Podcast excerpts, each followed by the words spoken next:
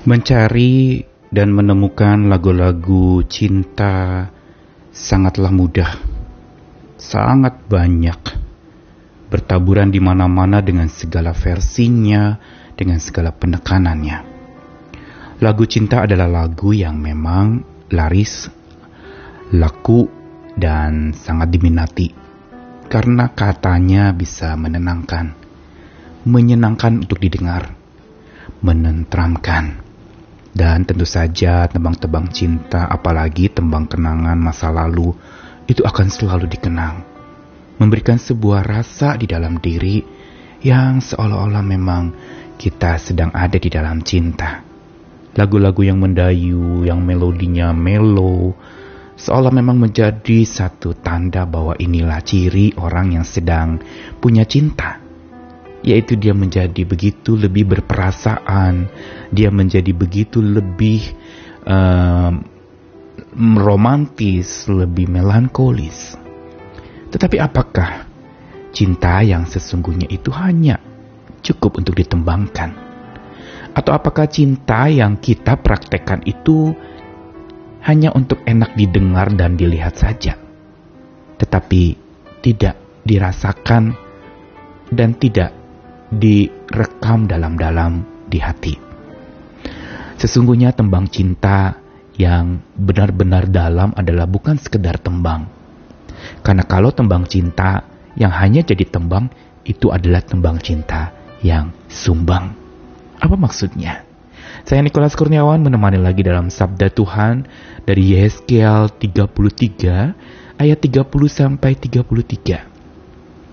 Dan engkau anak manusia, teman-temanmu sebangsa bercakap-cakap mengenai engkau, dekat tembok-tembok dan di pintu rumah-rumah dan berkata satu sama lain, masing-masing kepada temannya. Silakan datang dan dengar apa yang difirmankan oleh Tuhan. Dan mereka datang kepadamu seperti rakyat berkerumun dan duduk di hadapanmu sebagai umatku. Mereka mendengar apa yang kau ucapkan, tapi mereka tidak melakukannya mulutnya penuh dengan kata-kata cinta kasih, tapi hati mereka mengejar keuntungan yang haram. Sungguh engkau bagi mereka seperti seorang yang melakukan syair cinta kasih dengan suara yang merdu dan yang pandai main kecapi. Mereka mendengar apa yang kau ucapkan, tapi mereka sama sekali tidak melakukannya.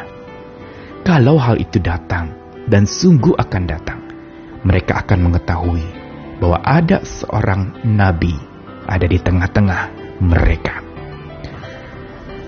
Apa yang dicatatkan dalam Yeskiel pasal 33 ini merupakan satu teguran dari Nabi Yeskiel kepada orang-orang Israel umat pilihan Tuhan. Yang pada saat itu berhadapan dengan sebuah kondisi yang tidak mudah. Di mana mereka sedang mengalami sebuah kehancuran dan dalam rangka itu pula maka Yeskel diutus sebagai penjaga umatnya untuk supaya mereka umat pilihan Tuhan itu pergi dan memberitakan tentang apa yang difirmankan Tuhan. Dan tentu saja mereka mulai melakukannya demi pemulihan diri mereka sendiri dalam masa yang begitu sulit pembuangan, masa kehancuran Yerusalem, dan berbagai macam problema yang melanda bangsa itu. Namun apa yang terjadi sesungguhnya ini begitu miris. Dikatakan bahwa mereka itu ketika berbicara dan menyampaikan tentang apa yang difirmankan Tuhan, hanya berkerumun, orang-orang yang mendengarkan itu hanya berhimpun duduk di hadapan mereka sebagai umat Tuhan. Mereka mendengar tapi tidak melakukan. Ini problem yang begitu dalam sama kayak hari ini banyak orang yang mendengarkan kasih Tuhan, mendengarkan firman Tuhan yang inti utamanya adalah kasih Tuhan itu. Tapi mereka tidak melakukannya. Dan mereka mendengarkan baik tapi melakukan tidak, mereka juga berkata-kata cinta kasih baik. Mulutnya penuh dengan kata-kata cinta kasih dikatakan demikian.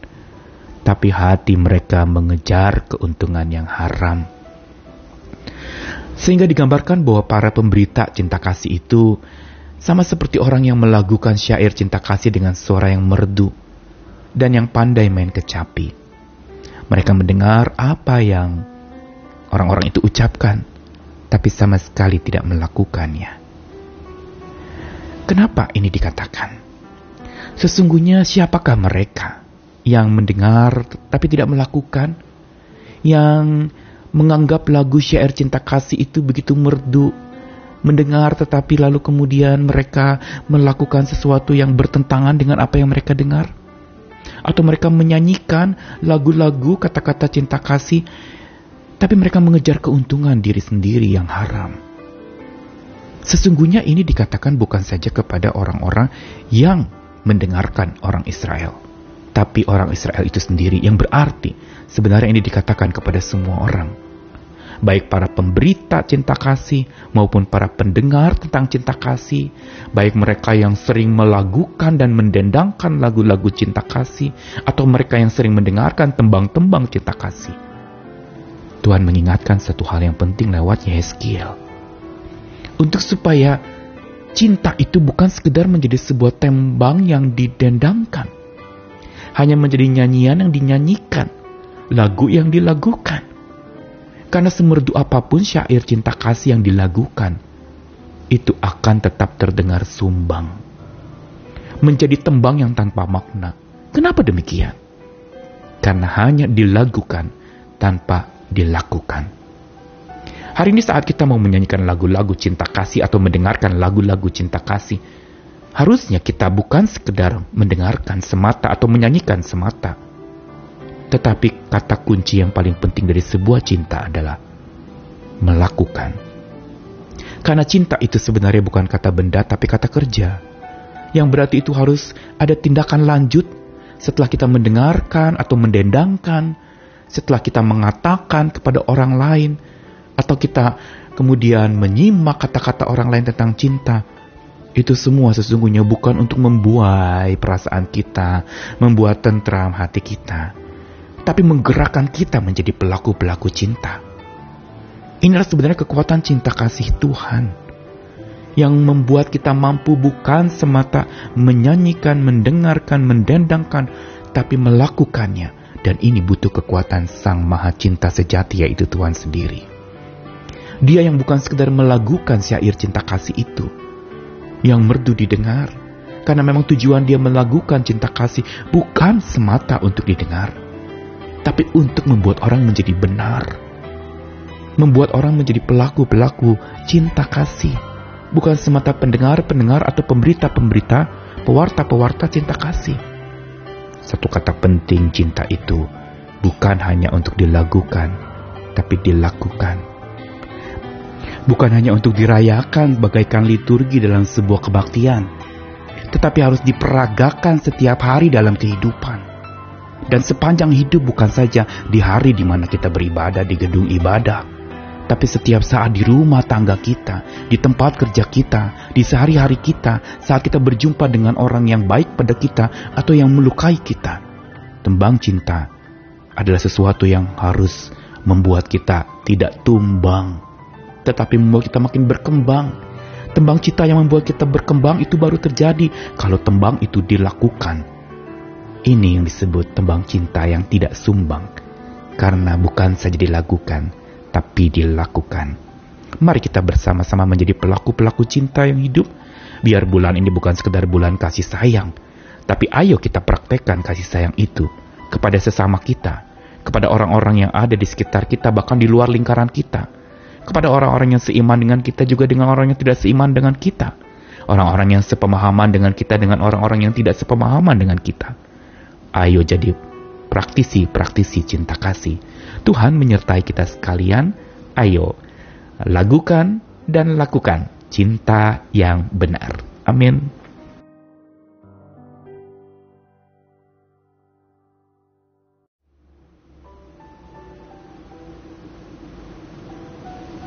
Mencari dan menemukan lagu-lagu cinta sangatlah mudah, sangat banyak, bertaburan di mana-mana dengan segala versinya, dengan segala penekanannya. Lagu cinta adalah lagu yang memang laris, laku, dan sangat diminati karena katanya bisa menenangkan, menyenangkan untuk didengar, menentramkan. Dan tentu saja tembang-tembang cinta, apalagi tembang kenangan masa lalu, itu akan selalu dikenang. Memberikan sebuah rasa di dalam diri yang seolah-olah memang kita sedang ada di dalam cinta. Lagu-lagu yang mendayu, yang melodinya melo, seolah memang menjadi satu tanda bahwa inilah ciri orang yang sedang punya cinta yaitu dia menjadi begitu lebih berperasaan, dia menjadi begitu lebih uh, romantis, lebih melankolis. Tetapi apakah cinta yang sesungguhnya itu hanya cukup untuk ditembangkan? Atau apakah cinta yang kita praktekkan itu hanya untuk enak didengar dan dilihat saja, tetapi tidak dirasakan dan tidak direkam dalam-dalam di hati. Sesungguhnya tembang cinta yang benar-benar dalam adalah bukan sekedar tembang. Karena kalau tembang cinta yang hanya jadi tembang itu adalah tembang cinta yang sumbang. Apa maksudnya? Saya Nikolas Kurniawan menemani lagi dalam Sabda Tuhan dari Yeskiel 33 ayat 30 sampai 33. Dan engkau anak manusia, teman-temanmu sebangsa bercakap-cakap mengenai engkau, dekat tembok-tembok dan di pintu rumah-rumah dan berkata satu sama lain, masing-masing kepada temannya. Silakan datang dan dengar apa yang difirmankan oleh Tuhan. Dan mereka datang kepadamu seperti rakyat berkerumun dan duduk di hadapanmu sebagai umatku. Mereka mendengar apa yang kau ucapkan, tapi mereka tidak melakukannya mulutnya penuh dengan kata-kata cinta kasih, tapi hati mereka mengejar keuntungan yang haram. Sungguh engkau bagi mereka seperti seorang yang melakukan syair cinta kasih dengan suara yang merdu dan yang pandai main kecapi. Mereka mendengar apa yang kau ucapkan, tapi mereka sama sekali tidak melakukannya. Kalau hal itu datang, dan sungguh akan datang, mereka akan mengetahui bahwa ada seorang nabi ada di tengah-tengah mereka. Apa yang dicatatkan dalam Yeskel pasal 33 ini merupakan satu teguran dari Nabi Yeskel kepada orang-orang Israel umat pilihan Tuhan. Yang pada saat itu berhadapan dengan sebuah kondisi yang tidak mudah, di mana mereka sedang mengalami sebuah kehancuran dan dalam rangka itu pula maka Yeskel diutus sebagai penjaga umatnya untuk supaya mereka umat pilihan Tuhan itu pergi dan memberitakan tentang apa yang difirmankan Tuhan. Dan tentu saja mereka mulai melakukannya demi pemulihan diri mereka sendiri dalam masa yang begitu sulit pembuangan, masa kehancuran Yerusalem, dan berbagai macam problema yang melanda bangsa itu. Namun apa yang terjadi sesungguhnya ini begitu miris. Dikatakan bahwa mereka itu ketika berbicara dan menyampaikan tentang apa yang difirmankan Tuhan, hanya berkerumun, orang-orang yang mendengarkan itu hanya berhimpun duduk di hadapan mereka sebagai umat Tuhan. Mereka mendengar tapi tidak melakukan. Ini problem yang begitu dalam sama kayak hari ini banyak orang yang mendengarkan kasih Tuhan, mendengarkan firman Tuhan yang inti utamanya adalah kasih Tuhan itu. Tapi mereka tidak melakukannya. Dan mereka mendengarkan baik tapi melakukan tidak, mereka juga berkata-kata cinta kasih baik. Mulutnya penuh dengan kata-kata cinta kasih dikatakan demikian. Tapi hati mereka mengejar keuntungan yang haram sehingga digambarkan bahwa para pemberita cinta kasih itu sama seperti orang yang melakukan syair cinta kasih dengan suara yang merdu dan yang pandai main kecapi. Mereka mendengar apa yang orang-orang itu ucapkan, tapi sama sekali tidak melakukannya. Kenapa ini dikatakan? Sesungguhnya siapakah mereka yang mendengar tapi tidak melakukan? Yang menganggap lagu syair cinta kasih itu begitu merdu, mendengar tetapi lalu kemudian mereka melakukan sesuatu yang bertentangan dengan apa yang mereka dengar. Atau mereka menyanyikan lagu-lagu kata-kata cinta kasih, tapi mereka mengejar keuntungan diri sendiri yang haram. Sesungguhnya ini dikatakan bukan saja kepada orang-orang yang mendengarkan orang Israel, tapi orang Israel itu sendiri yang berarti sebenarnya ini dikatakan kepada semua orang baik para pemberita cinta kasih maupun para pendengar tentang cinta kasih, baik mereka yang sering melagukan dan mendendangkan lagu-lagu cinta kasih, atau mereka yang sering mendengarkan tembang-tembang cinta kasih.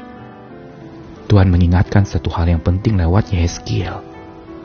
Untuk supaya cinta itu bukan sekedar menjadi sebuah tembang yang didendangkan, hanya menjadi nyanyian yang dinyanyikan, lagu yang dilagukan karena semerdu apa pun syair cinta kasih yang dilagukan, itu akan tetap terdengar sumbang. Menjadi tembang yang tanpa makna. Kenapa demikian? Karena hanya dilagukan tanpa dilakukan. Hari ini saat kita mau menyanyikan lagu-lagu cinta kasih atau mendengarkan lagu-lagu cinta kasih, harusnya kita bukan sekedar mendengarkan semata atau menyanyikan semata, tetapi kata kunci yang paling penting dari sebuah cinta adalah melakukan. Karena cinta itu sebenarnya bukan kata benda tapi kata kerja. Yang berarti itu harus ada tindakan lanjut setelah kita mendengarkan atau mendendangkan, setelah kita mengatakan kepada orang lain, atau kita kemudian menyimak kata-kata orang lain tentang cinta. Itu semua sesungguhnya bukan untuk membuai perasaan kita, membuat tentram hati kita tapi menggerakkan kita menjadi pelaku-pelaku cinta. Inilah sebenarnya kekuatan cinta kasih Tuhan yang membuat kita mampu bukan semata menyanyikan, mendengarkan, mendendangkan, tapi melakukannya. Dan ini butuh kekuatan Sang Maha Cinta sejati yaitu Tuhan sendiri. Dia yang bukan sekedar melagukan syair cinta kasih itu, yang merdu didengar, karena memang tujuan dia melagukan cinta kasih bukan semata untuk didengar, tapi untuk membuat orang menjadi benar. Membuat orang menjadi pelaku-pelaku cinta kasih. Bukan semata pendengar-pendengar atau pemberita-pemberita, pewarta-pewarta cinta kasih. Satu kata penting cinta itu bukan hanya untuk dilakukan, tapi dilakukan. Bukan hanya untuk dirayakan bagaikan liturgi dalam sebuah kebaktian, tetapi harus diperagakan setiap hari dalam kehidupan dan sepanjang hidup bukan saja di hari di mana kita beribadah di gedung ibadah, tapi setiap saat di rumah tangga kita, di tempat kerja kita, di sehari-hari kita, saat kita berjumpa dengan orang yang baik pada kita atau yang melukai kita. Tembang cinta adalah sesuatu yang harus membuat kita tidak tumbang, tetapi membuat kita makin berkembang. Tembang cinta yang membuat kita berkembang itu baru terjadi kalau tembang itu dilakukan ini yang disebut tembang cinta yang tidak sumbang, karena bukan saja dilakukan, tapi dilakukan. Mari kita bersama-sama menjadi pelaku-pelaku cinta yang hidup, biar bulan ini bukan sekedar bulan kasih sayang, tapi ayo kita praktekkan kasih sayang itu kepada sesama kita, kepada orang-orang yang ada di sekitar kita, bahkan di luar lingkaran kita, kepada orang-orang yang seiman dengan kita juga dengan orang yang tidak seiman dengan kita, orang-orang yang sepemahaman dengan kita dengan orang-orang yang tidak sepemahaman dengan kita Ayo jadi praktisi-praktisi cinta kasih. Tuhan menyertai kita sekalian. Ayo lakukan dan lakukan cinta yang benar. Amin.